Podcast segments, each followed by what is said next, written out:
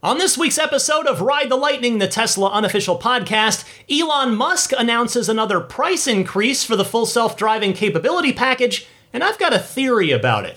Plus, Giga Texas achieves a production milestone, Giga Berlin is almost ready to rock around the clock, the Tesla Semi has emerged from the shadows, and more.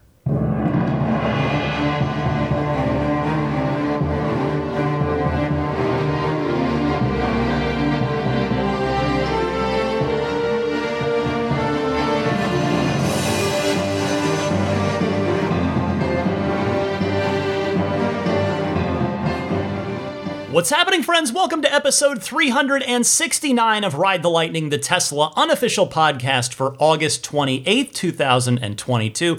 I'm Ryan McCaffrey to my left, looking longingly out the window, Daisy the Boxer. And boy, it has been a hectic week. You ever have one of those weeks where you're just you're awake early, you got to get up early every morning, and it just feels like you never quite get anything done, and then you got to repeat that all week long. I'm not complaining. It was just just a hectic week. I am happy to be with you now on Ride the Lightning because it means that it's the end of my week. This is always the last big project of my week each week. So I am happy to be talking about all things Tesla with you now. Uh, before I get started, I hope all of you ludicrous tier backers and higher on my Patreon enjoyed this week's lightning round episode, which is the weekly bonus mini episode that I do on my Patreon about EV adjacent, Tesla adjacent things. In fact, this week it was about Tesla specifically. It was why I think Tesla needs to commit to, to open, and to curate a history of the electric vehicle museum. It's about a 20 minute mini podcast on that. Check it out at patreon.com slash Tesla podcast. All right, let's get started with a very busy week of Tesla news. First up, I hate to start with bad news, but this is the big story of the week. There's no ifs, ands, or buts about it. The price of the full self driving capability software package is going up again.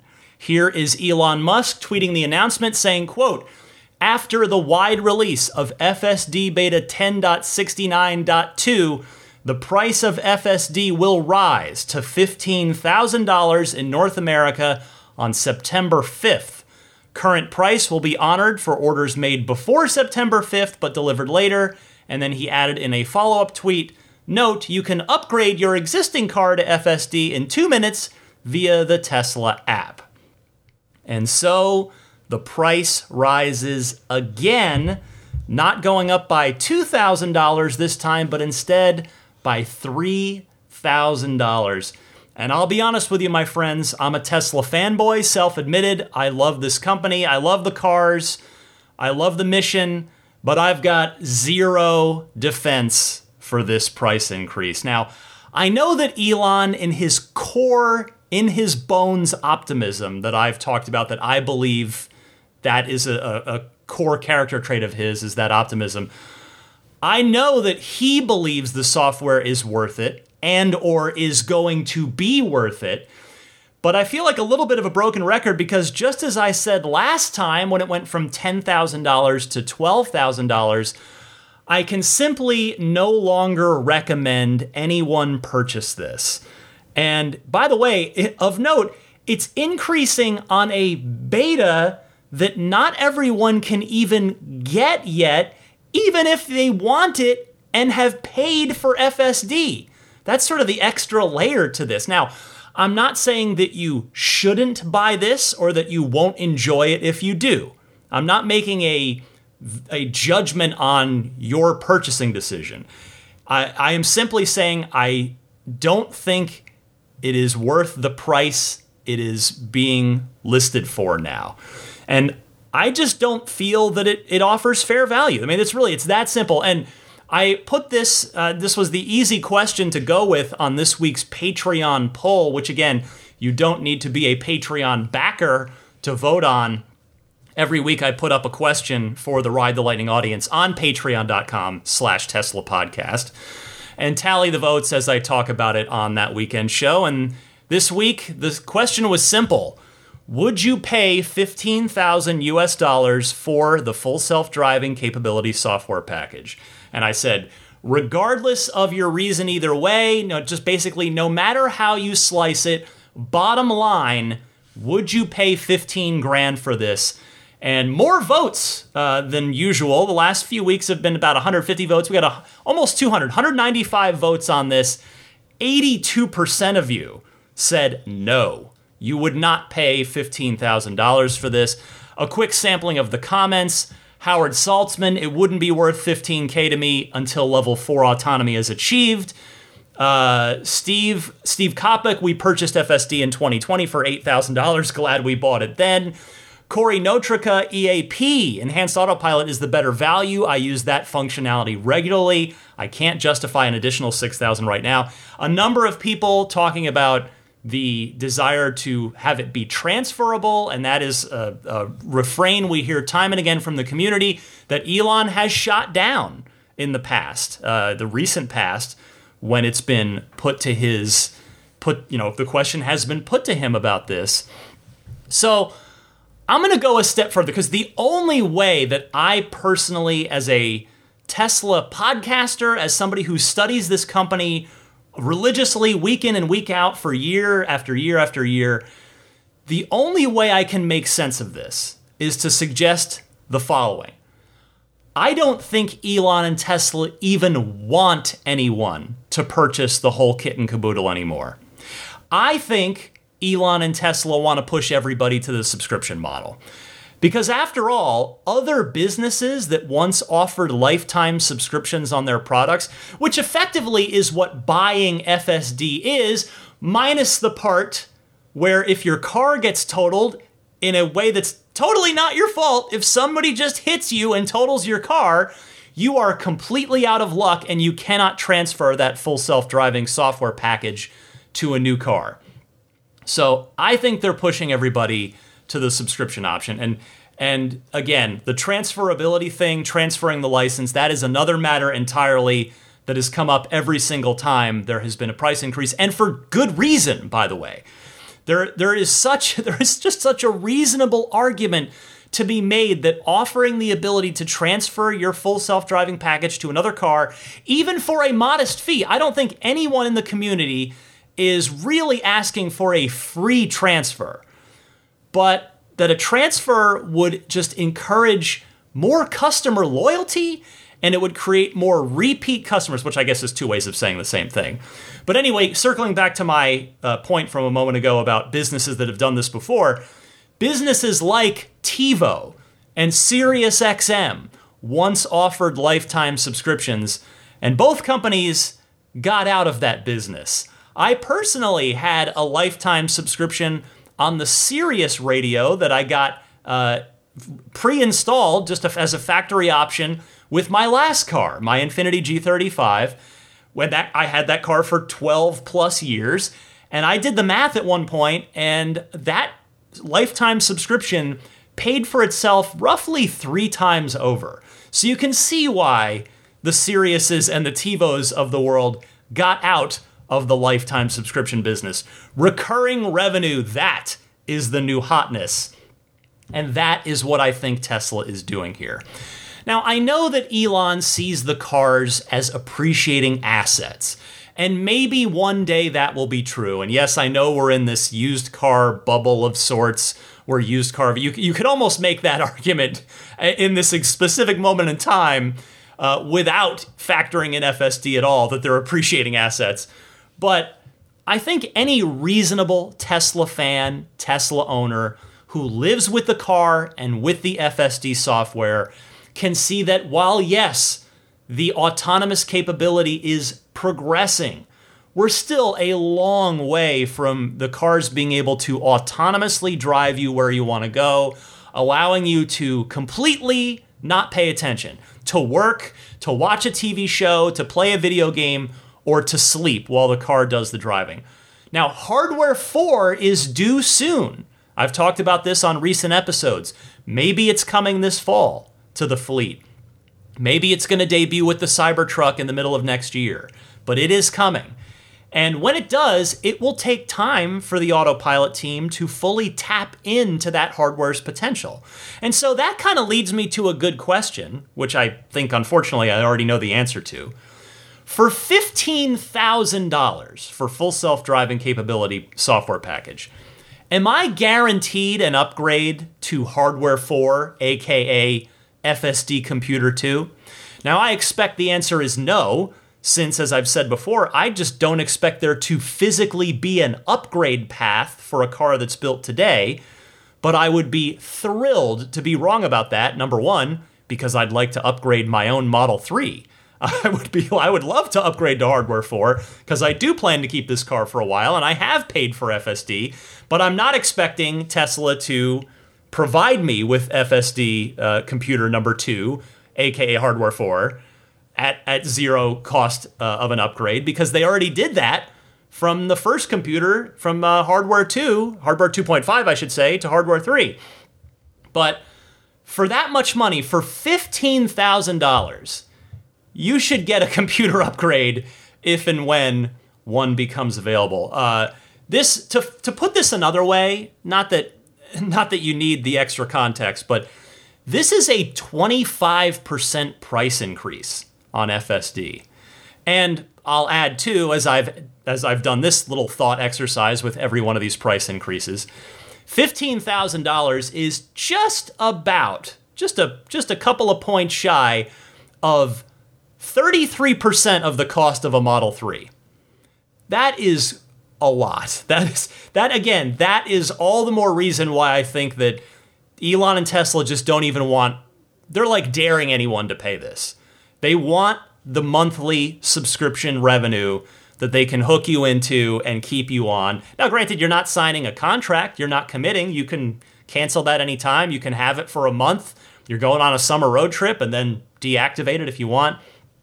But a 25% price increase is a bitter pill to swallow. And thus, the take rate on the full rate, the full freight FSD software package is bound to go down. It's certainly not going to go up, which again is why I think this has to be a push towards subscription.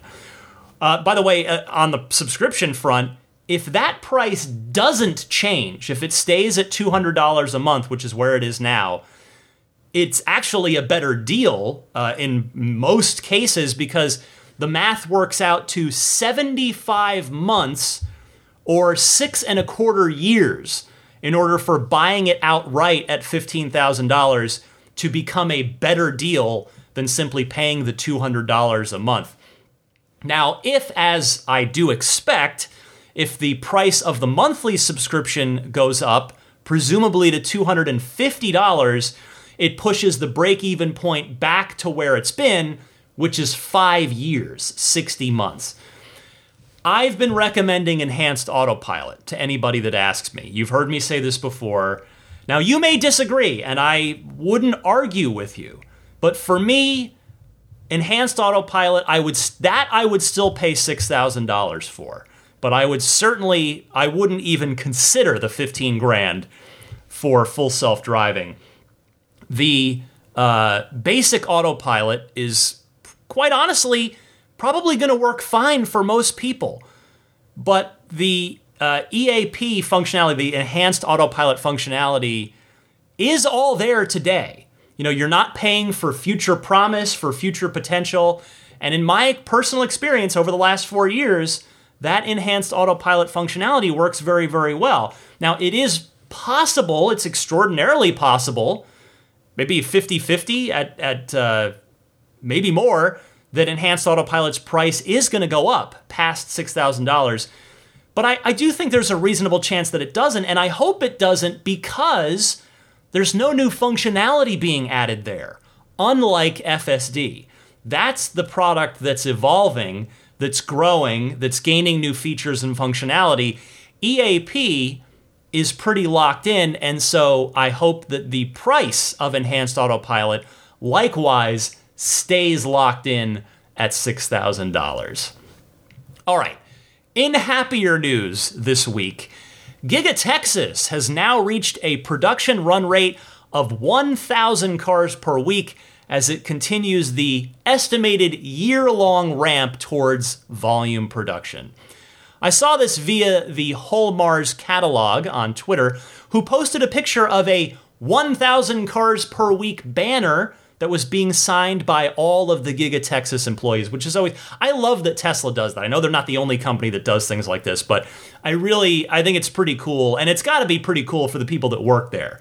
Everybody signs it, everybody's contributed in their way to reaching a big milestone, and I think it's cool that, that Tesla marks those occasions. So I want to say congratulations to everybody on the Giga Texas team. I mean, Texas has only been open for what? four months and change by now. A year ago, the site was basically a patch of dirt. And, and to give them some extra additional credit, they're also, in achieving that 1,000 cars per week, they're doing it by building two different versions of the Model Y. They're building the Model Y 1.0, the 2170 battery cell based long range cars, and they're also building Model Y 2.0s, the 4680 structural battery pack standard range all wheel versions. So I think that ups the degree of difficulty in this achievement a good bit, and thus, bravo to everybody at Giga Texas who might be listening to this. And really, everybody should be rooting for Giga Texas to get ramped up as quickly as possible for whether you're waiting for a Cybertruck, because remember, the Cybertruck's not getting started until they hit volume production. Maybe uh, you want your Model Y quicker, so the more, the quicker that Giga Texas gets up to speed, the sooner that you might, you know, the, the wait times will go down on the Model Y. And then the other part of it, and granted, one, two, or all three of these things might be true for any one of you. Number three, reason number three, if you're a shareholder, a Tesla shareholder, you certainly want to see Giga Texas get ramped up as quickly as possible. Now, uh, on that note regarding the Cybertruck, I'm really curious to see how the Cybertruck ramp is going to go. While it's true that the Cybertruck is designed to be simpler and by extension cheaper to manufacture than the other Teslas, Elon himself has repeatedly acknowledged that it's an entirely new way of building a car. And as such, that is no doubt going to add to the learning curve once production on the Cybertruck does get underway. I guess what I'm trying to say here is that in actual practice next year, I wouldn't be surprised by anything with regard to the Cybertruck production ramp. I wouldn't be surprised if the Cybertruck ramp is in fact slower, at least in the beginning, than the Giga Texas Model Y ramp. I wouldn't be surprised if it's faster. I wouldn't be surprised if it's roughly the same pace. Nothing will surprise me because this is such a new way of constructing a vehicle. We'll certainly hope for faster, and we'll hope that mid 2023 gets here soon. Uh, one other random thought here, by the way, before I re- move on to the next story. There have probably been a couple of other exceptions on limited production cars or specifically limited production variants of cars. Like, I think Lucid's upcoming plaid rival, the Air Sapphire, which just got announced at Monterey Car Week last week. This might be one of them where it's only made in one exterior color. In the plaid, in the Sapphire's case, sapphire blue. But uh, I, I do think that the list of vehicles, in terms, of, especially mass-produced vehicles, where it only the car the vehicle's only made in one color. It's the Model T. Remember the old, the famous old saying: "It comes in any color you want, so long as it's black." The DeLorean, where the only choices you had when buying a DeLorean were manual or automatic transmission, and black or gray interior, but every single one came from the factory in naked stainless steel. Uh, and and the Cybertruck, with which of course will at least at first only be offered with a stainless steel exterior. Maybe in time. I mean, Elon has has talked on Twitter about the idea of them coming uh, wrapped from the factory with a with a vinyl wrap uh, of you know either a custom design or a design that Tesla will offer. But yeah, I think it's it's going to be it's a short list of cars over time. I'm sure those of you out there with with deep knowledge of of the car of car history and of of the uh, the car world can probably come up with a couple of examples of, as I said, like even if not specific entire lines of cars, like an entire uh, one whole vehicle, regardless of option. But there, there have no doubt been like special variants, limited production variants of certain models of cars that have only come in, in one color. But Cybertruck's going to join a short list there, no doubt. Okay, back to the news. In other Gigafactory news, Giga Berlin is reportedly planning to add a third shift coming up in December. I saw this story on Drive Tesla Canada, who writes With production steadily increasing and more employees being hired, Drive Tesla has learned the company is targeting December 2022 to add a third shift. By adding a third shift, the factory will be operating around the clock, 24 hours each day.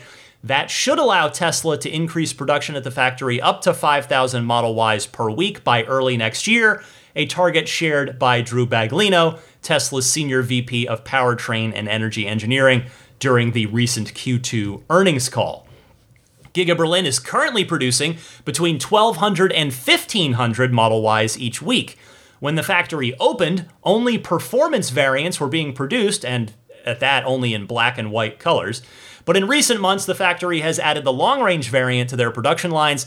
The paint shop has also made progress, having recently completed the first test of the all new Mercury Silver Metallic and Deep Crimson paint colors. Thank you to Drive Tesla Canada for that. And it is just wonderful to hear good news from both new gigafactories. So the next steps for Berlin are first and foremost getting to that 5,000 vehicles produced per week. But there are secondary and tertiary goals here to watch out for as well. One, for Giga Berlin to get their on site 4680 battery manufacturing facility done and thus eventually transition the entire factory over to the 4680 cells and the structural battery pack. And then finally, as Drive Tesla Canada noted, rolling those new paint colors out of the paint shop. Now, I still maintain my belief that these three new paint colors, the aforementioned Mercury Silver Metallic and deep crimson multi-coat, along with one that wasn't mentioned there, but we know is coming, and that's abyss blue multi-coat. I still maintain my belief that those colors will be replacements for the current colors midnight silver metallic, red multi-coat, and deep blue metallic, respectively, rather than be added alongside them.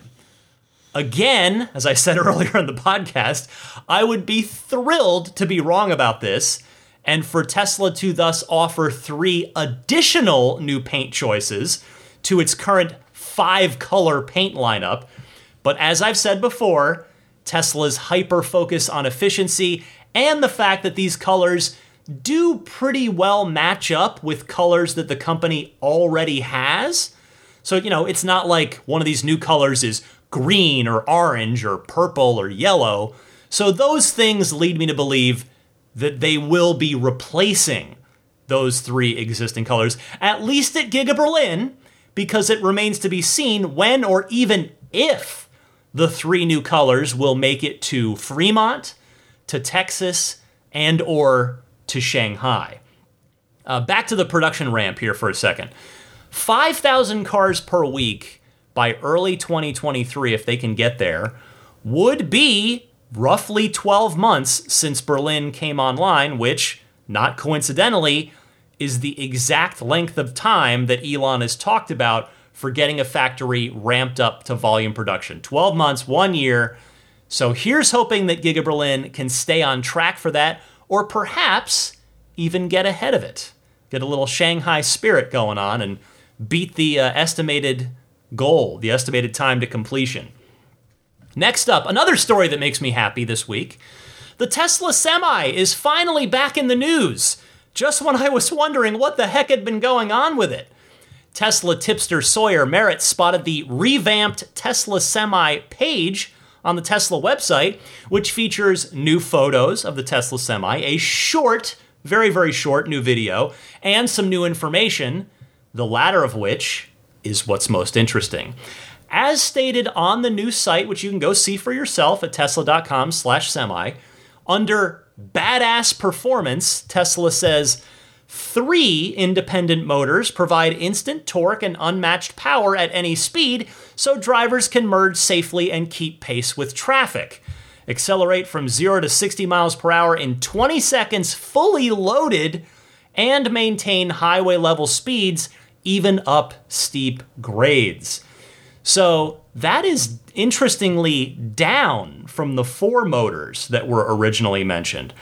I also wonder if it's still going to be the same motors because if you remember way back, the original plan was for the semi to use Model 3 motors.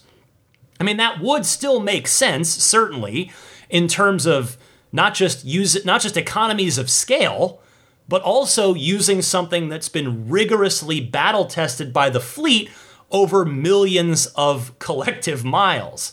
So it, it would certainly make sense that Tesla do use the Model 3 motors as planned, but you never know. Maybe they, in their road testing and, and just road road bearing research over the past couple of years, that they found that they're going to have to use a bespoke motor or a, a modified Model 3 motor. But I think for the time being, it's still reasonable to presume until we are told or figure out otherwise that it's going to use Model 3 motors, but now just three of them instead of four. Now, in terms of refueling the Tesla Semi, Tesla says on the new page, quote, with less than 2 kilowatt hours per mile of energy consumption, Semi can travel up to 500 miles on a single charge, recover up to 70% of range in 30 minutes using Tesla's semi chargers. So I guess we're not calling them mega chargers anymore, which, you know, honestly does make sense because it could be confusing to some people who might hear about a mega charger and think that it's just a faster version of a supercharger for their passenger car, for their SX3 or Y. So calling it a semi charger makes it pretty clear which Tesla vehicle it's for and which of the which ones it's not for, which is all the rest of them. Uh, also of note here from the new tesla.com slash semi webpage Tesla is no longer taking orders for the Tesla Semi, nor are they listing a price anymore either. The prices back in 2017, late 2017, when they first put the page up, when they first announced the Tesla Semi, had been $200,000 for the 300 mi- excuse me, 300 mile range version and $250,000 for the 500 mile range version. I presume Tesla is probably going to have to honor those old prices for the numerous corporate clients who placed reservations several years ago at this point. I presume Tesla will fulfill those orders in 2023. And then that's when I would expect Tesla to put the order page back up. And I would certainly expect them to put it back up with significantly higher prices probably at least $50,000 higher on each of those semi variants, maybe even more. Could be even $100,000 higher. That would not surprise me, given what's happened in the automotive industry over the last couple of years. Nevertheless, though, it is great to see Tesla bringing the semi back out into the light and and to give us an all an update on its final specs too. I love hearing about it. Hopefully, the Semi is on track to start delivering to those companies that have had them reserved for, in most cases, years. Uh, and hopefully, they'll start getting them early next year. Because remember, Elon said that this year, 2022, was all about scaling up production, and next year, 2023, is all about shipping new products. So here's hoping that the Tesla Semi gets 2023 off to a very good start in that department very early in 2023.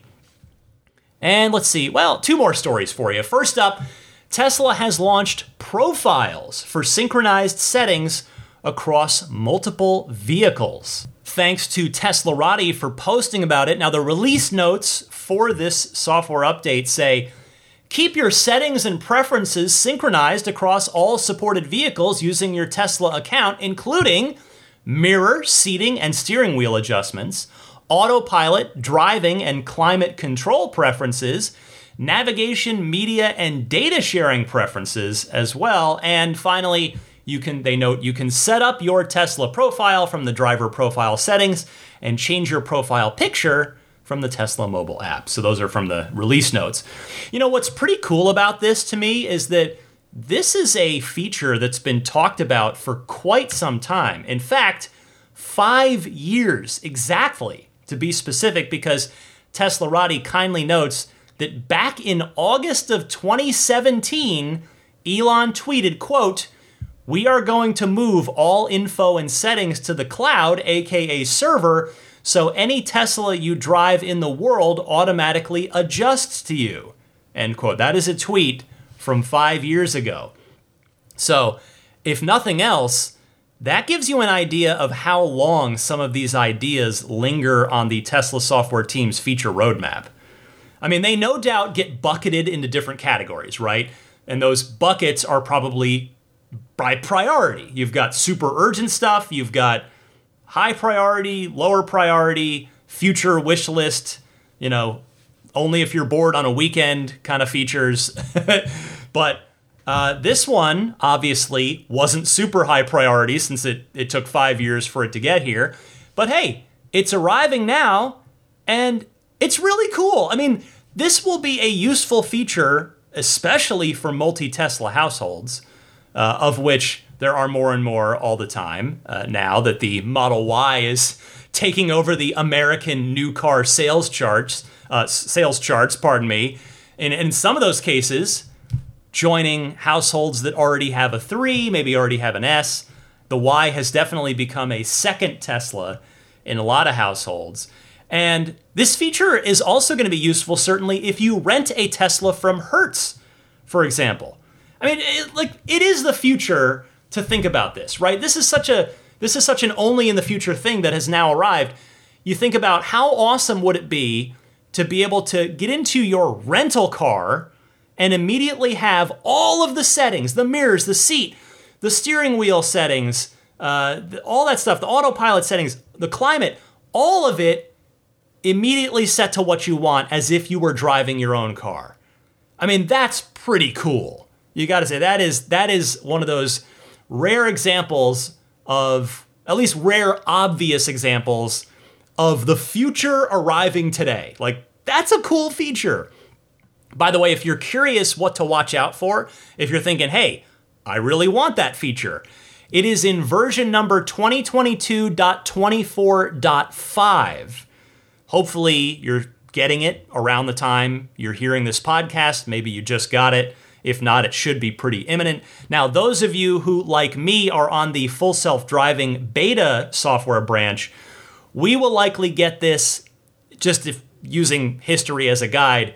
It'll probably be another release or two after 10.69.2, which is already, I mean, it's, it's already got everything that's going to have baked into it.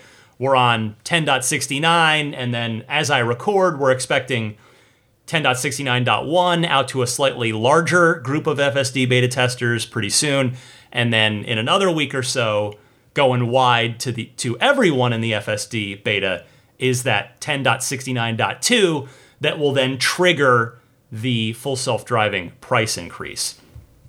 Finally this week, more good news to end on. See, I started with the big story that happened to be bad news, but it's been fun ever since and I love closing on this one the question of the week that seems to be answered in the affirmative is Are factory tours coming back to Fremont? A new job listing suggests that those tours are indeed coming back. Thank you to Tim Hoyer on Twitter for finding this and posting it. The job listing is pretty clear. It's a full time position in Fremont for a factory tour associate. Now, I've tried tweeting Elon about this topic before, didn't happen to get a response. You know, sometimes I get a response, sometimes I don't. Uh, more these days, it's it's less and less, but he's got more and more people tweeting at him these days. But regardless, I am so glad to finally have my answer on this, and for that answer to seemingly be a big yes that Fremont factory tours are coming back. Now, it, it, it, when it does, it used to be that any owner, you had to be an owner, Tesla owner, that you got one tour per year. You could sign up for one tour per year. But I, I do acknowledge that was many, at this point, many hundreds of thousands of owners ago. The fleet has grown quite a lot since the last time that Tesla did Fremont factory tours. So I do hope that that same policy remains. Perhaps Tesla will run more tours throughout the day, and hence why they're hiring for it. Uh, or maybe they won't, and they're just gonna, those tours are gonna book up further in advance. But what I can tell you is that, and I've said this before here and there on the show, I've had the pleasure of taking the Fremont tour a few times over the years, and it's now been long enough where I really want to do it again. I want to see what's doing in there these days. But every time I've done it, which again, it's, it's like three times, the phrase that I would use to describe the factory tour in Fremont, and again, pardon me for repeating myself because I know I am, but the phrase is awe inspiring. That is the feeling that I get. That's that's how I would sum up the Fremont factory tour. And I mean that as humbly and sincerely as possible. No hyperbole, no, nothing. It, it is awe inspiring in there. It is so incredible to go on the tour and see these giant rolls of aluminum that come in at one end of the factory, and then Model S's and X's that are made entirely of aluminum come out at the other end. And of course, parts of the S and X, excuse me, of the 3 and Y are aluminum and other parts are steel. But just seeing the assembly lines and all the parts, it's really, really fantastic. And so, not only do I give it a full throated shout of a recommendation, but I also hope that Giga Texas, Giga Berlin, and Giga Shanghai follow suit sometime soon and start to offer tours as well, because I'm sure they would all be amazing to see eh, eh, as they're functioning day to day on the inside. All right, that is everything I've got for you in a busy week of Tesla news. But stick with me, as promised, the Ride the Lightning hotline returns right after this. This is Steve Downes, the voice of Master Chief, Sierra 117. You're listening to Ride the Lightning, the Tesla unofficial podcast. You know, that Cybertruck looks a lot like a warthog, doesn't it? Master Chief out. Well, after a couple of accidental weeks off from a lot going on on the podcast, the Ride the Lightning hotline is back. Your time to call in with your questions, comments, or discussion topics. You can give me a call anytime, day or night, in one of two easy ways. Either use your smartphone's built in voice recording software, record your question, please try to keep it to 90 seconds or less so that I can get to as many people each week as possible, and then email that file to me at teslapodcast at gmail.com. Alternatively, you can take that same 90 second or less call and actually call in with it and just leave a message on the Ride the Lightning hotline. It is a toll free number that you can dial anytime. The number is 1 888 989 8752. That's 1 888 989 TSLA. And if you know someone special with an upcoming birthday, anniversary, graduation, or some other special occasion, you can give them a unique gift of recorded voices from friends and family telling them why they're special. The recordings can be podcasted or put onto a keepsake. Visit lifeonrecord.com to learn more. Let me kick it off with Tim from Little Rock. Hey Ryan, this is Tim from Little Rock. It's been a while since I called in. Uh, hope you're doing well.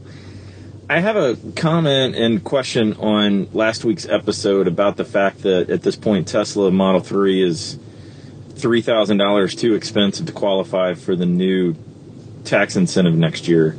So what I'm wondering is if Tesla refuses to change their margins and drop below that threshold, my understanding is that the bill of sale would just need to reflect the bottom line MSRP of the car to be below the threshold to qualify for the tax incentive. So couldn't the purchaser just ask for either their trade in to be reduced by $3,000 or if they have the cash available, even offer just to cut them a check back. So Tesla will drop the price by $3,000 but still keep their margin and let the member qualify for the tax rebate because doing that, you're still coming out $4,500 ahead than Tesla not budging on the price and you're having to pay the full price and not get the tax credit. So I'm just wondering your thoughts on that. I'm not a tax expert and I don't know if there's any reason for that. Uh, or any reason preventing that from happening, but just wondering your thoughts on whether Tesla would be open to um, manipulating a trade in or even just getting a check back from the individual to get the price on the bill of sale to be below the threshold to qualify for the tax incentive. So, anyway, uh, wondering your thoughts on that. And again, good to talk to you. Hope you're doing well. Bye. Tim, it's great to hear from you. I'll be honest, I'm not sure if what you're proposing would be doable or not. But one thing I think could work, again, if, like you said, Tesla doesn't want to lower the price of the car, is to remove basic autopilot from the long range Model 3 and simply offer that as a $3,000 option, thus making the base price $54,990, coming in under the limit by $10. Now, maybe Tesla wouldn't want to do that because they want every single car that they make to come equipped with basic autopilot standard. But that, to me, seems like the path of least resistance for both Tesla and for customers. I mean, you may remember that the standard range Model 3 from 2019, yes, the $35,000 Model 3 that did exist for a period of time, did not include basic autopilot standard. You had to pay to add it and then pay more if you wanted enhanced autopilot or FSD. Thank you so much for your call. And by the way, thank you as well to Brett from Austin who called in with a similar line of thinking. He suggested that perhaps Tesla do another thing that they've done before in order to get under that $55,000 cap for the new tax credit, and that is software lock things like the seat heaters, extra speakers, etc., similar to what the base standard range plus Model 3 did. And perhaps another little feature or two there would have to be added in order to get down three grand to hit that magic 55K mark. But thanks, Tim, and thank you, Brett from Austin, as well. Next up is Chris, who ordered a Model Y and has a question about the tax credit. Hey, Ryan, a longtime uh, listener and uh, um, electric owner since 2012 with a Nissan Leaf, but uh, first time Tesla owner. I just ordered my Model Y this week after the tax credit passed. I didn't add FSD because uh, that would send it over the 80K, but um, it says MSRP. So does that mean if the MSRP is less than the 80K, the original, the lowest price, then it applies? And if you option it over 80k, it it then still applies, or does the final price optioned up over 80k is that a problem? Um, let me know. All right, awesome show. Take care. Bye. Chris, congratulations on your order and congratulations on being a second time EV owner. Not a lot of people can claim that as of yet. Uh, good news you are golden no matter what options you load up onto your Model Y order. The MSRP ceiling for the new tax credit is only looking at the base price of the car, not any options that you might add onto it. I trust that will come as good news, and I hope you get your Model Y soon, but I guess in this case, not too soon, right? You're looking January 1, 2023. Thanks a lot, Chris. Appreciate the call. Here's Jeff from Durham. Hi, Ryan. This is Jeff from Durham, North Carolina, longtime listener. Has called in a few times over the years. Um, Model X owner and a founder series uh, reservation holder on the Roadster. But I had an idea for a feature enhancement. What do you think about a feature that would allow you to keep the AC on as you get in and out of the car frequently? I'm in the real estate business and I'm in and out of the car many times during the day within sometimes a couple blocks of each property or within a mile or so. And I thought it would be nice if there was a setting that you could keep the AC on or even the heat on in the wintertime without having to hit the keep button on. Wanted to get your thoughts on that. Love the podcast. Keep up the great work. Talk to you soon. Take care. I like the idea, Jeff. We have dog mode, we have camp mode, but how about errand mode? I mean, it certainly would make sense for a lot of use cases, such as yours. It could even be set for different increments, right? Like if you want the AC to stay on for five minutes after you get out of the car, for 10 minutes, on up to maybe 20 and even 30. Let's put it out there, see if the Tesla software team hears it, and you never know. Next up is Lawton from Chicago with an idea for full self driving amid the recent, well, imminent price increase. Hi, Ryan. It's Lawton from Chicago. Wanted to comment how Tesla could make FSD price increases more gradual, while at the same time potentially earn the company more overall. One of the only things in recent memory going up faster than inflation is the cost of FSD. It has increased from $10,000 at the beginning of the year to $12,000 on January 17th and will soon be up to $15,000 on September 5th. To help slow the pace of price increases, Tesla consider offering separate family and commercial FSD pricing. The family plan could remain at the current $12,000 with more gradual price increases, but be limited use by a family of roughly six users with intermittent use by friends. The commercial plan would eliminate use and allow deployment as a rideshare vehicle. Since the commercial plan has the ability to actively generate income, Tesla can more rapidly increase prices for it. Tesla Apple Computer offers three pricing tiers for its computers and phones to maximize choice and profit, so should Tesla. With enhanced all pot as entry option, upselling a buyer to the Phantom FSD plan will be easier to sell, with the commercial FSD for the pro customers who truly want it all. Thus, having a more affordable family plan will likely increase the overall rate of adoption and likely mean more overall FSD revenue. Thanks for your ongoing dedication to the Tesla community and keeping the podcast fresh and interactive with new Patreon polls and lightning rounds. Look forward to your thoughts. Lawton, I like your proactive thinking here because clearly something needs to be done, right? Tesla can't just continue to raise the price of FSD at ever increasing rates and expect the tech take rate, pardon me, to not go down. Now, as you noted, we went from 10 to 12 and now 12 to 15k. Is $20,000 next? I mean, I don't think it's out of the question at this point. And with regard to your idea, I think you're wise to separate personal and family use from commercial use, given that Elon himself has repeatedly done that very same thing in examples that he's brought up over, over the past few years, talking about like owning fleets and making money that way. So, yes, I think you're onto something with this, and I hope Tesla will carefully consider adding some further nuance to the FSD pricing because I will say, to Tesla's credit, they have added nuance to it already by adding the monthly subscription option and bringing enhanced autopilot back more recently. Lawton, thank you so much as always for your call. Next up is Steve from Arizona. Hi, Ryan. Steve Mandela from Arizona. Hey, I wanted to mention something about the 12 volt battery. I got the alert the other day on my car, and um, I wanted to get it swapped out. So I went to the Tesla app, made an appointment, and I was in the middle of picking somebody up at the airport. So anyway, I made the appointment. I thought it was for the next day. I got home, I looked at the appointment, and it was for eight days later. They were coming to my house. And of course, I don't want to wait eight days to swap out the 12 volt battery because I've heard other people had problems with it if they waited that long. So I went back into the app.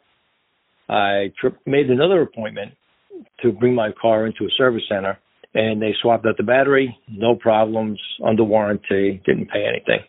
But here's my point. The service guy told me if that ever happens in the future, don't even make an appointment. Just drive to the nearest service center, and they will squeeze you in and swap out that battery right away. So I hope this helps somebody in the future. Ryan, thanks for the podcast. I listen to it every week. Keep up the good work. Bye bye. Steve, I appreciate the kind words. I'm not sure if the policy you're speaking of is a nationwide one or if it's just this service center telling you that. Hopefully, it's a company policy because I agree that this is how it should be. If the 12 volt battery dies, you are stranded And Tesla should not want that to happen to its customers. If I have any Tesla service employees listening to this that might be able to clarify this for me, even anonymously, I don't want to get anybody in trouble, please email me. TeslaPodcast at gmail.com. Happy to keep you anonymous. I just want to know if Steve's service center was talking at a school there or if this is what any of us can do no matter where we live. Steve, though, I am glad that you got taken care of regardless, and thank you so much for calling in with this one. Our final call this week comes from Jared in Seattle with a feature suggestion. Hello, Ryan and Ride the Lightning community. I hope everyone is well. Ryan, thank you again for all that you do for this community, and I hope you, your family, and Daisy are all well. Um, I'm calling with a uh, feature suggestion for any Tesla employees that are listening. Under navigation, one of the options is to use the HOV lane, and it's a simple toggle yes or no. Um, but since the car knows when people are sitting in various seats and knows, for example, that uh, I always have seats in the back because I've set those for where my kiddos have car seats, um, it can use the, the difference of weight between sort of what the average is, and when someone is sitting in a car seat or sitting in a seat, to know if uh, we've hit more than two or more than three occupants. And it can automatically then apply the using HOV when routing or not per trip based on who's sitting in the car when you uh, set the navigation. So it's a little bit complex, but it should be doable with the sensors that are already there and the um, options for setting car seats uh, on those rear seats that already exist. So here's a hope that Tesla will one day implement automatic HOV routing versus the manual HOV routing that exists today. Thanks very much. Jared, this is one of those absolute home run suggestions that I get calls about from time to time because you guys out there, you know these cars well. You have such great ideas, and this is one of those. This is such a good suggestion that Tesla should implement it immediately. Just a fantastic idea here, Jared. And as you noted, it does seem like I'm not a programmer, I'm not an engineer. It does seem like all of the hardware is already there for the cars to be able to do this. The Teslas should just need to be told what to do to make it happen via a software update. So, thank you for this. We will once again this episode speak it into existence for anyone on the Tesla software team that may happen to hear it. Thank you, Jared. Thanks to all of you who kindly took the time to call in. I welcome and invite you, uh, everybody, to call in and be a part of the podcast. If you send in your call, I might feature you on the show. So I gave you the call in instructions earlier, uh, just what, 10, 15 minutes ago at the top of this segment. Refer back to that, and we will do more phone calls next week. But for now, I've got a few stories to tell you in my Spirit of Adventure segment here coming up right after this short little musical break. It, it was a busy week, some fun stuff to talk about right after this.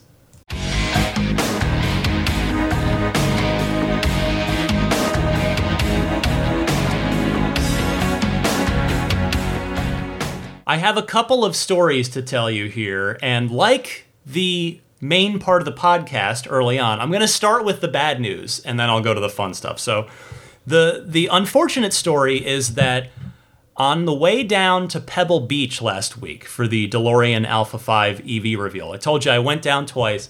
So the second day, on both trips, both the way down and the way back, I was on autopilot, you know, doing its it's doing its thing, and it freaked out on both drives. I don't know if this has ever happened to you. Hopefully it has not. And by freak out, I mean out of nowhere, it screams, it starts beeping like crazy. The red wheel with red hands pops up on the screen that says, Take over immediately. So I do that, and then once I do that, autopilot will not come back on. I get error messages that say automatic emergency braking has disa- has been disabled. So that's a lovely safety issue. And the other message that alternates uh, the other error message is cruise control disabled. And of course, with cruise control disabled, autopilot cannot be reactivated, uh, and it wouldn't. And a, a two scroll wheel reset wouldn't fix it.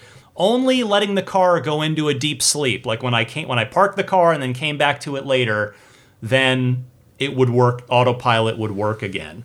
But this happened to me twice. And both times pretty early on in my trip, and it was about a two to three hour trip, depending on the traffic. It was three hours down there, about two hours coming back. So I had to do all the driving myself, which sounds like the most first world complaint ever.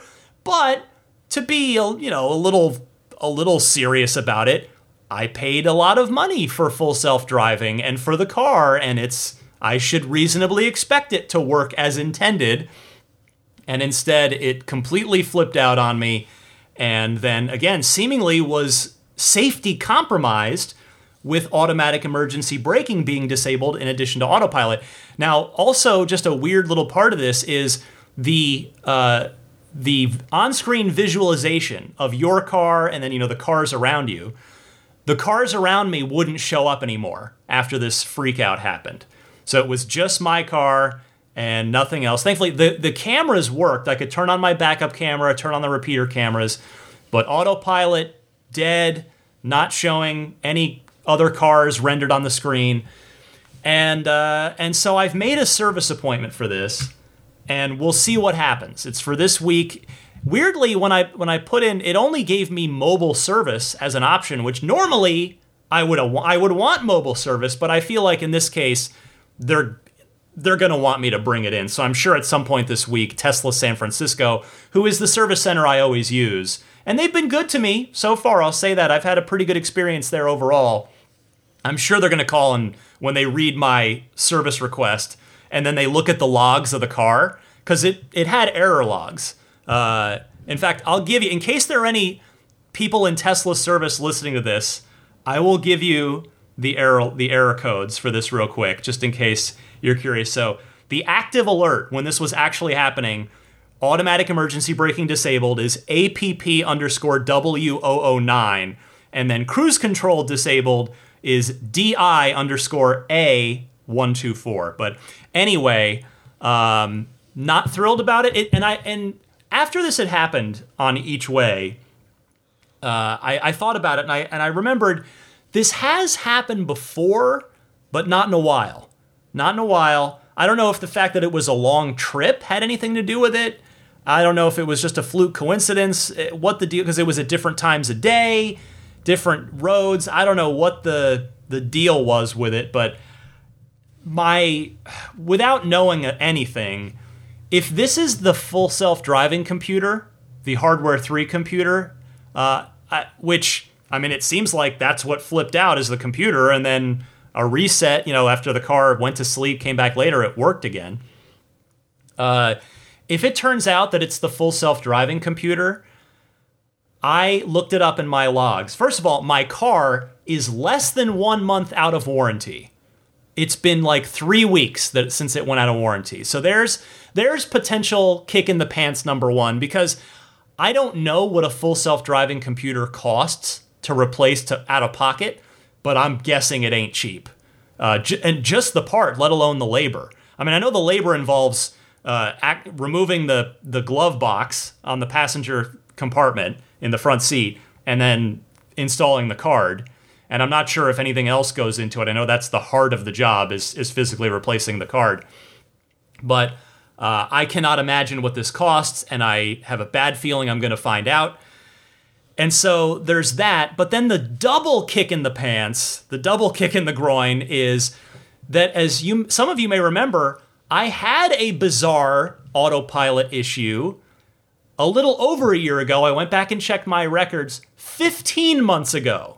And as you know, as most of you probably know, any work that that you get done by at least by Tesla, I'm not sure how other companies are, but it, uh, the work you get done has a one year warranty attached to that. So, uh, you know, if the full self driving computer had failed again within a year and the car was out of warranty, it would be under that specific thing would be under warranty. And so I'm like double screwed here. And so uh, we'll see what happens. We'll see what Tesla San Francisco finds when they dig into the logs. But uh, anyway, I, I, think I didn't finish. You may remember I had a full an autopilot computer replaced already because The problem I had before, this was again 15 months ago that it was replaced, and so the problem was, you know, a, a year plus ago, was weirdly after supercharging and getting back on the freeway, my car would not just ping pong in the lane, it would swerve out of the lane and be doing like S curves like it was drunk. And uh, it eventually ended up going to the engineering team. And that's who ended up ordering the, the hardware, uh, comp- the, the full self driving computer replacement for me, which Tesla San Francisco kindly took care of. So, if this is another full self-driving computer, I really I implore if there's anyone in Tesla service, anyone at Tesla San Francisco, I implore you to show me some mercy on this because again, I'm just barely out of the warranty window. I mean, the the, the dates are what the dates are, right? I can't lie or there's nothing for me to I wouldn't lie, but there's it's more than a year and the car is out of its 12 out of its 4 year warranty bumper to bumper warranty, but I'm so just barely out of the window on not one but two layers on this that I really hope you got please show me some mercy and do this as a goodwill repair because it's just oh man, this this would this would hurt a lot. Not just my wallet, but but it would just be such a shame. It would really it would definitely it would I don't know. I, I'm just rambling now, but I, I'm a little I'm a little stressed on this because you know now that I'm out of warranty and I've already had a full self-driving computer problem, and I'm, I'm just dreading what this would what this would cost if I had to pay out of pocket. So we'll see what happens. All right, let me tell you about something more fun, and that is this is this is going to be especially fun for long-time listeners. So if you've been listening since the beginning, you know I've talked about how my amazing wife went really has has kind of been on a Tesla journey herself. When I started the podcast and, and before I started the podcast, she was just not that she wasn't on board with electric vehicles. She certainly was. But you know, when I said uh, it's not just that I want a Tesla, but uh, you know, the Model 3, the one that'll be more affordable, I want the performance one because I want to have all the fun. And she just she would tell me like it's just you just need four wheels and a you know you just need you need the basic just get the basic thing. She wasn't really on board with the whole experience, right? Uh, as as I saw it. And over time, as the podcast has established an audience and Elon started responding to my questions on Twitter back in, you know, 2018 as I was waiting for my car, and then as I got the Elon interview and got the Franz interview and she started to look at this and go, "Well, wait a second. There's okay, there's there she started to buy in more, I guess is the, the short way to put it. She really started to kind of get more into it. And she's had, as I've said before, a Mini Cooper, 2005 Mini Cooper. She's had it for 18 years because she got it in 04. 18 year old car that's finally, it's at the point where it's about ready to be replaced and she's really seriously looking. And, and I mentioned before, we're, we're looking at the Bolt. And certainly the Bolt is appealing, uh, especially since it's it is going to qualify for the tax credit. So that is a car we're going to take a look at. But she started asking me about the Model 3. And so I set up a Model 3 test drive for her, which we did last weekend after I recorded last week's show. And I have to say, I and I'll be honest with you, I wasn't I, I did not have any uh, expectations that she was gonna instantly love it because she's not predisposed to she's not already an enthusiast about this like you are and like I am. She's a she you know there, and there's any million things on a car right where she you know when she finally gets in the driver's seat because she's never driven my car which some of you might be like wait a minute that's crazy how is that possible and I acknowledge that it's it's all it's all me because I'm so protective of the car it's not that I won't let her drive it it's that she doesn't want to drive it because she knows how insane I am and meticulous I am about my car. And so she just she thinks she knows that if anything happened, she would feel terrible. And so it's not that she hasn't been invited to drive my car. It's you know, it's that I drive her crazy with regard to the car. It's it's I acknowledge my I own that. It's not her, it's me. But uh, so this was her first time driving a Model 3 after spending however many thousands upon thousands of miles as the passenger in a Model 3. And so when someone drives a car for the first time, you know, there couldn't be anything that you might not like. You might not like how the seat feels. You might not like how the car like if the car feels too big or how the you know if the mirror the visibility doesn't feel right to you. There can be any little thing where you're like eh it doesn't especially my wife is a woman as i've said who likes smaller cars. She has a mini cooper. She would prefer tesla make a mini cooper like you know tiny tesla but that's not happening. And so she starts driving it. We go on the test drive and I'm in the passenger seat. So the, the roles are reversed. This has never happened before.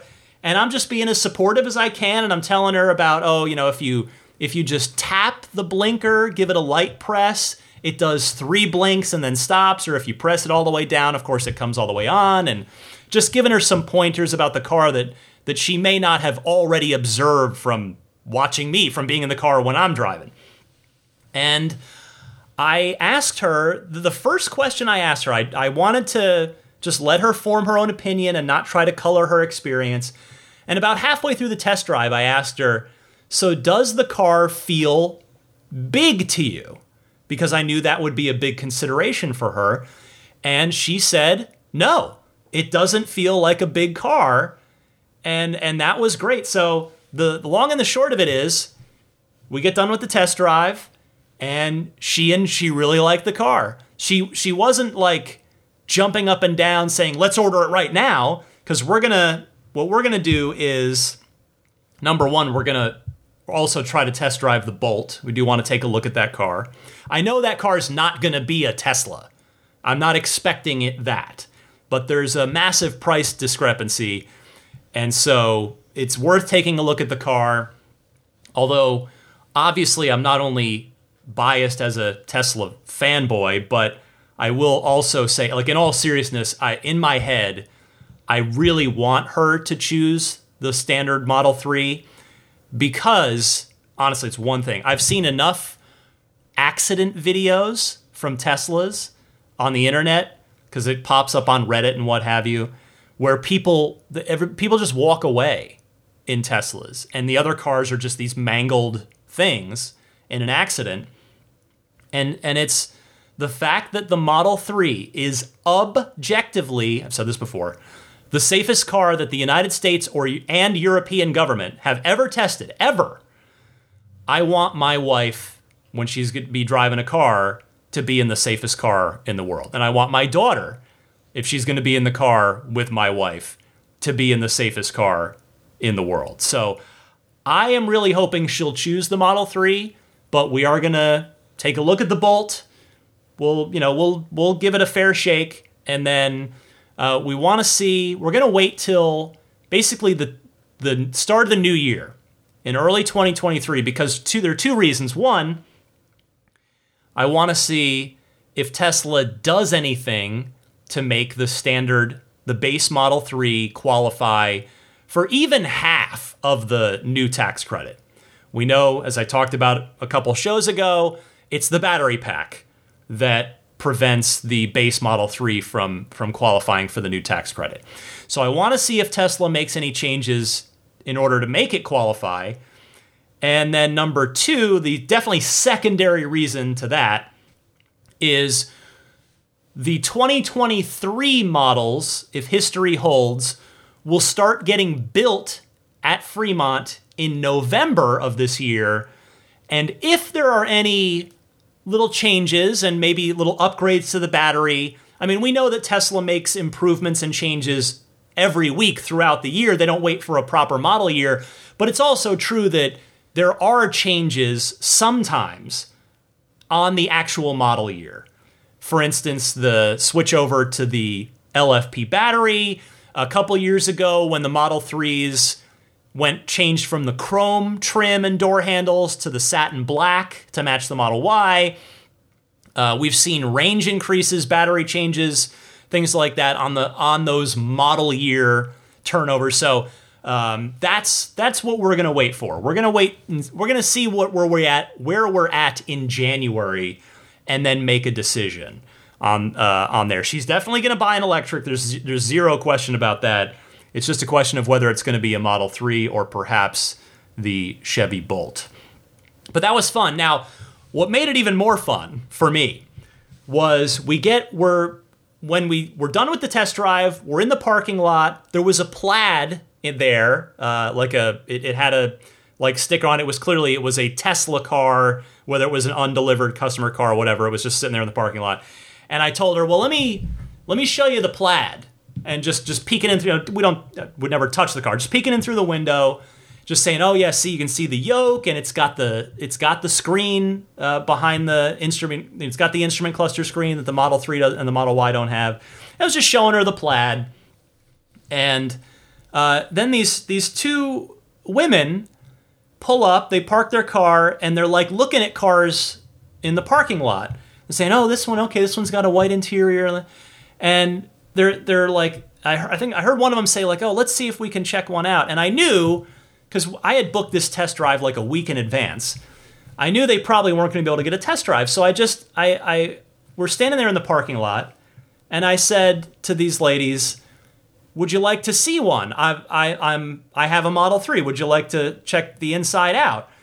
And they they were enthusiastic. They were over the moon. They were like, "Yes, thank you." Uh, and her name was Jill and her sister Trish, and they were the nicest ladies. And as it had had worked out, my wife and I had driven to this test drive separately because she was going to go have lunch with her sister-in-law so she had a she had a separate plan for after the test drive and so I said you know knowing that I said to my you know do you do you want to take a test drive? Do you want to take a test ride? Because I knew my wife I wasn't going to be inconveniencing her by uh, by by by showing the Model 3 to these to these ladies.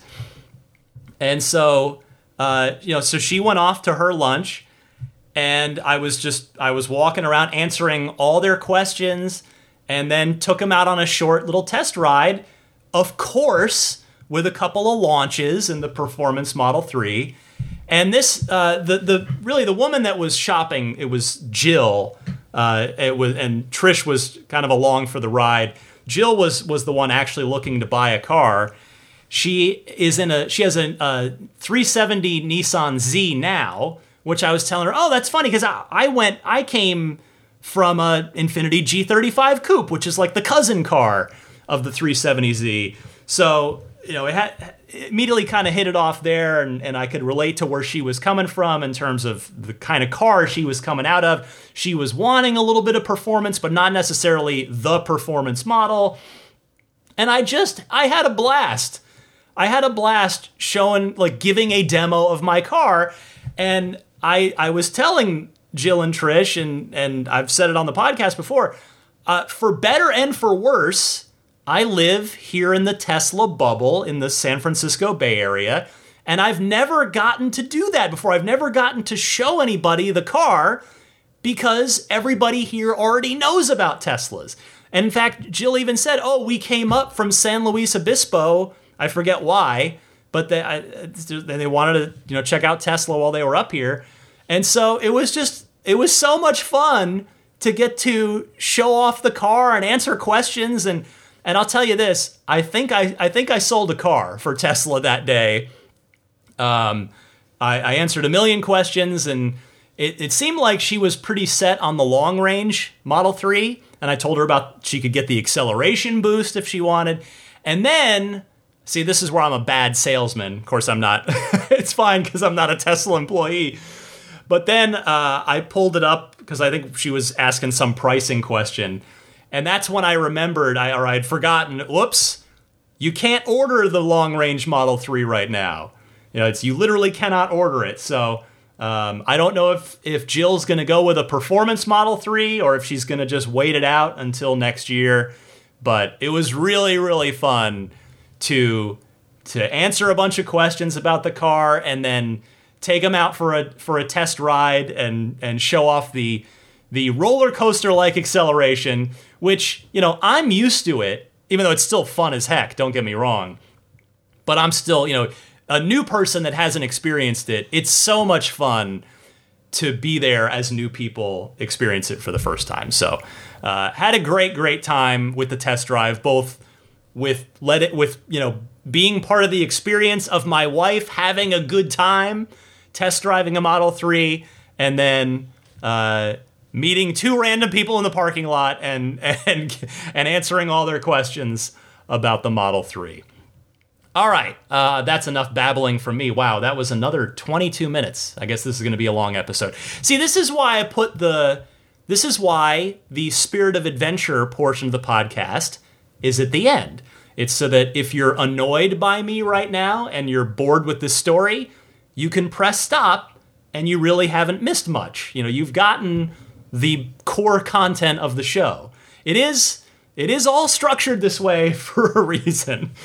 Anyway, here's your pro tip of the week from Jonathan in Atlanta, responding to Cody's life hack that I played one or two shows back about uh, resuming USB, resuming playback off of USB devices. So here's Jonathan adding on to Cody's pro tip.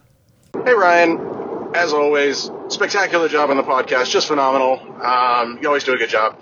But I was listening to Cody. I don't remember where he's from, but um, he was talking about his hack that he does when, or the pro tip that he does for resuming his songs right where he left off on his USB.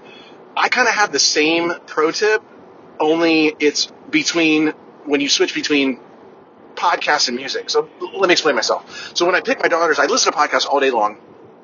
Um, I, obviously yours, but I do cheat on you with others. Uh, anyway, um, so uh, I'm listening to a podcast and I go to pick up my girls from school. Well, obviously, not only they, do they probably not want to listen to the podcast that I listen to, um, but they certainly don't want to listen to it halfway through on. So they wanted me to switch to music. So it used to be I'd switch switch over to music, and then to re-listen to my podcast.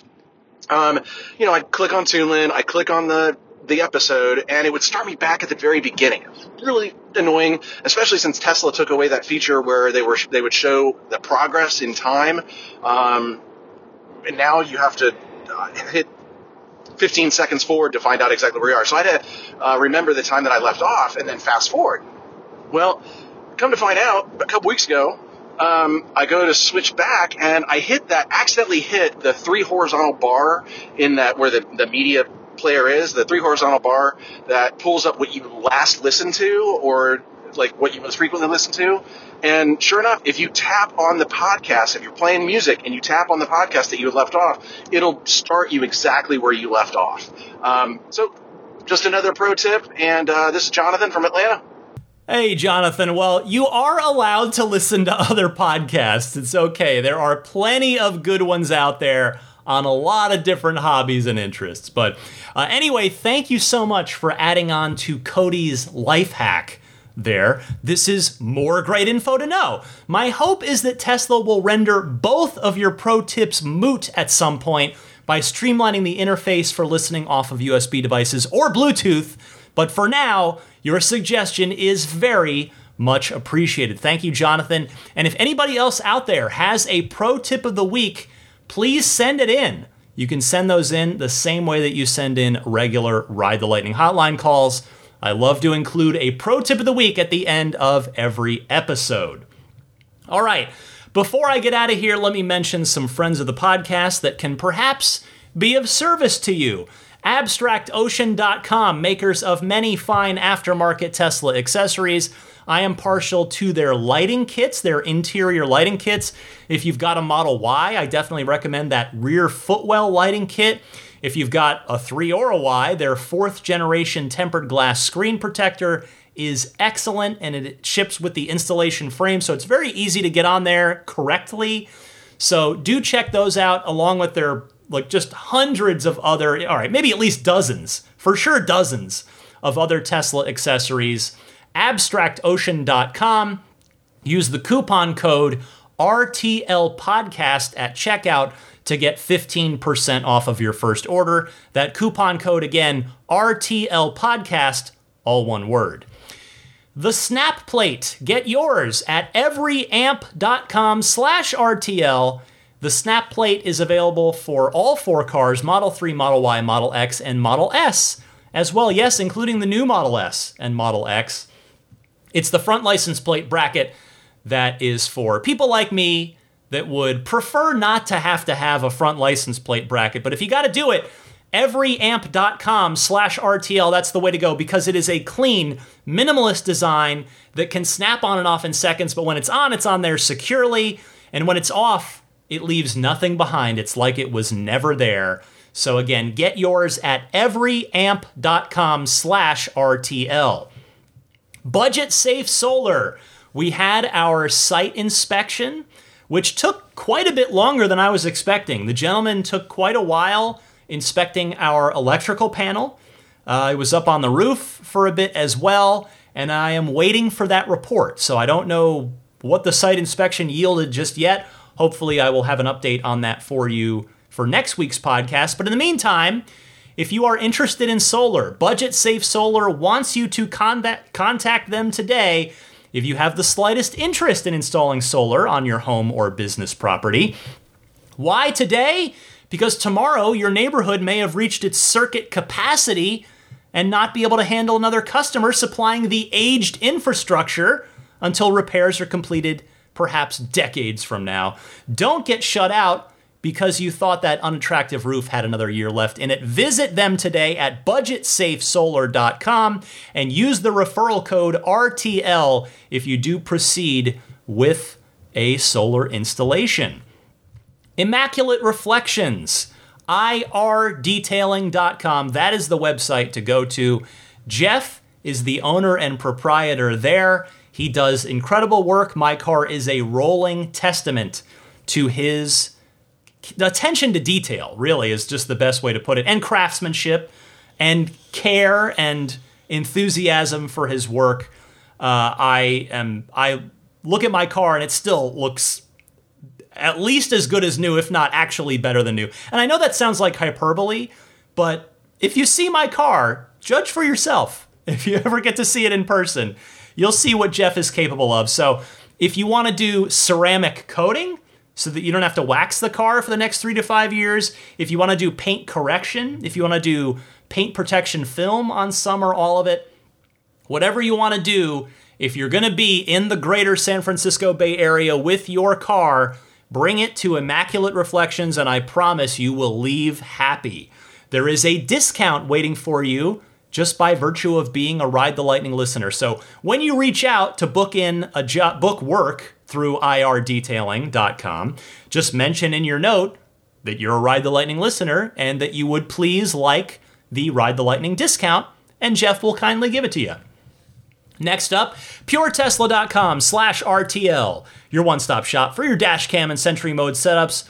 49 bucks for the 128 gigabyte kit. It is a micro SD based solution that is going to work and work and work because micro SD is designed for the constant reading and writing that the dashcam and Sentry mode do, which USB flash memory not so much designed for that constant reading and writing. So I highly recommend puretesla.com slash RTL. Again, 49 bucks for the 128 gigabyte kit. Ships free anywhere in the US. Comes fully formatted out of the package and go there and grab one. Uh, how about Jeda? Jeda has a number of wonderful Tesla accessories, all centered around the center console of your vehicle.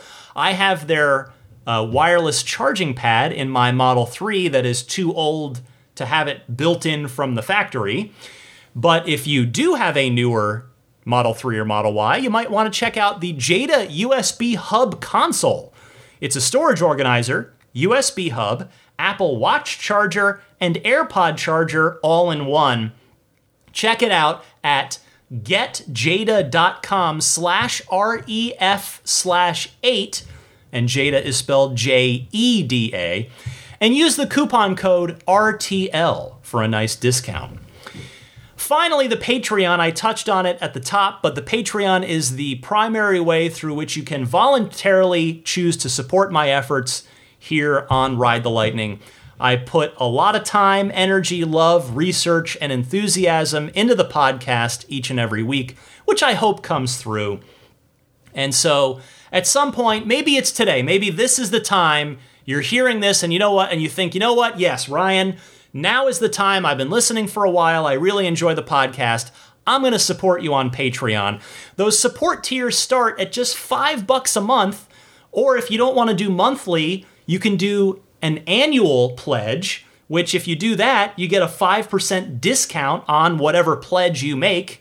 But you can do whatever pledge at patreon.com slash Tesla podcast. That's P A T R E O N, patreon.com slash Tesla podcast. And there are numerous levels, numerous uh, tiers of support. The higher you go, the more and more perks and bonuses that you get. It's that $10 tier, the ludicrous tier, as I've named all the tiers after Tesla performance modes.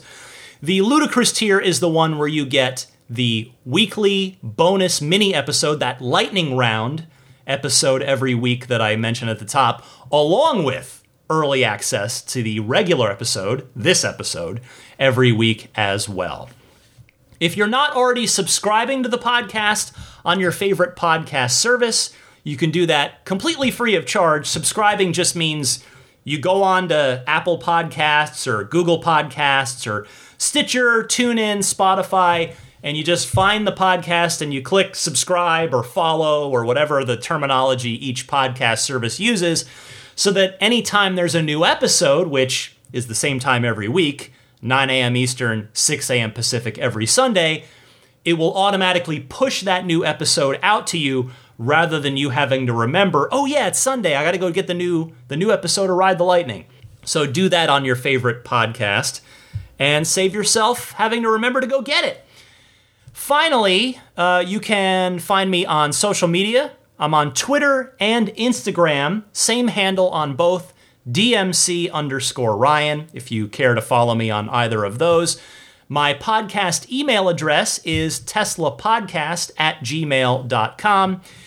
And with that, let me say a hello and thank you to the highest level tiers of the Patreon, the highest level backers. I'll start with the grandfathered in plaid supporters.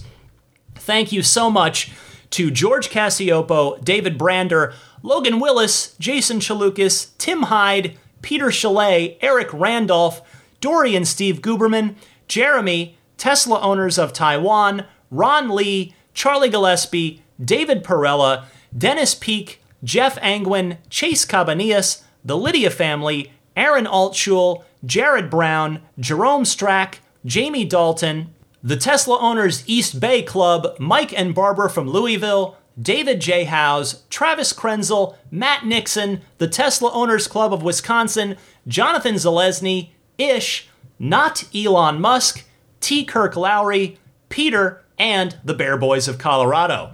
A big thank you as well to the Maximum Plaid backers, who are Jonathan Wales, Cameron Clark, Daniel Grummer, Seth Capello, Nick and Tony, the Galpin family, Ryan from Las Vegas, Darren Nickel, Kaz Barnes, Ulrich Lassa, Brett Libano, Patrick Wisneski, Gil Cabrera, Watley, Eric Brown, Mark Eversole, Todd Badger, Joe Edgel, Kevin Yank, the Tesla Owners Club of San Joaquin Valley, Michael Williams, Will Stedman, Mait Suaru, Derek Nesselrote, Justin Perez, Jeremy Harris, Chris Beach, Tom Mills, Alex Brem, Tyler Smith, Corey O'Donnell, Matthew Graham Dronberger, Scott Gillis, Aaron, John Cody, uh, pardon me, Andre Kent, Joel Sapp, Kim Bay, Paul Casarino, Richard Corley, Chris Osborne, KB, Matt Asbury, We Drive Tesla EV Luxury Car Rental in Oahu,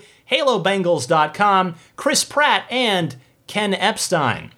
Finally, an extra big thank you to the Roadster in Space tier backers who get a one on one hangout with me every month if they elect to take it, in addition to all of the other perks. In fact, I will be chatting tomorrow as I record this with Howard Anthony Smith. Looking forward to catching up with him. Uh, and so a thank you goes out to Howard as well as Pete White, Lyle Austin, Steve Radspinner, Fernando Cordero, Lawton from Chicago, Sean Neidig, Neil Weaver, Jackson Wallace, Rolf and Jennifer Evers, Victoria Iacovetto, Tesla Hitchhiker 42, and Kara Weston. Well, this has been another long episode. There has been a ton going on. I guess I was talking a lot about myself and my own stories on this week's podcast there at the end, but eh, hopefully you find it entertaining. I guess if you made it this far, you stuck through it. You stuck through my stories. Some weeks I have cool stories, some weeks I don't. This week it was fun. But uh, with that, I will say happy electric motoring. Thank you so much for listening. I will catch you, as always, on Sunday morning at 9 a.m. Eastern, 6 a.m. Pacific every week with a new episode of Ride the Lightning, your weekly Tesla unofficial podcast.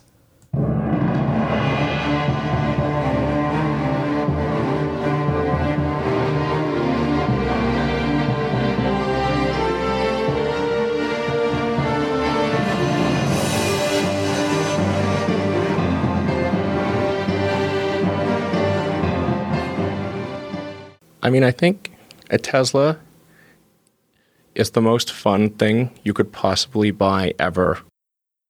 That's what it's meant to be.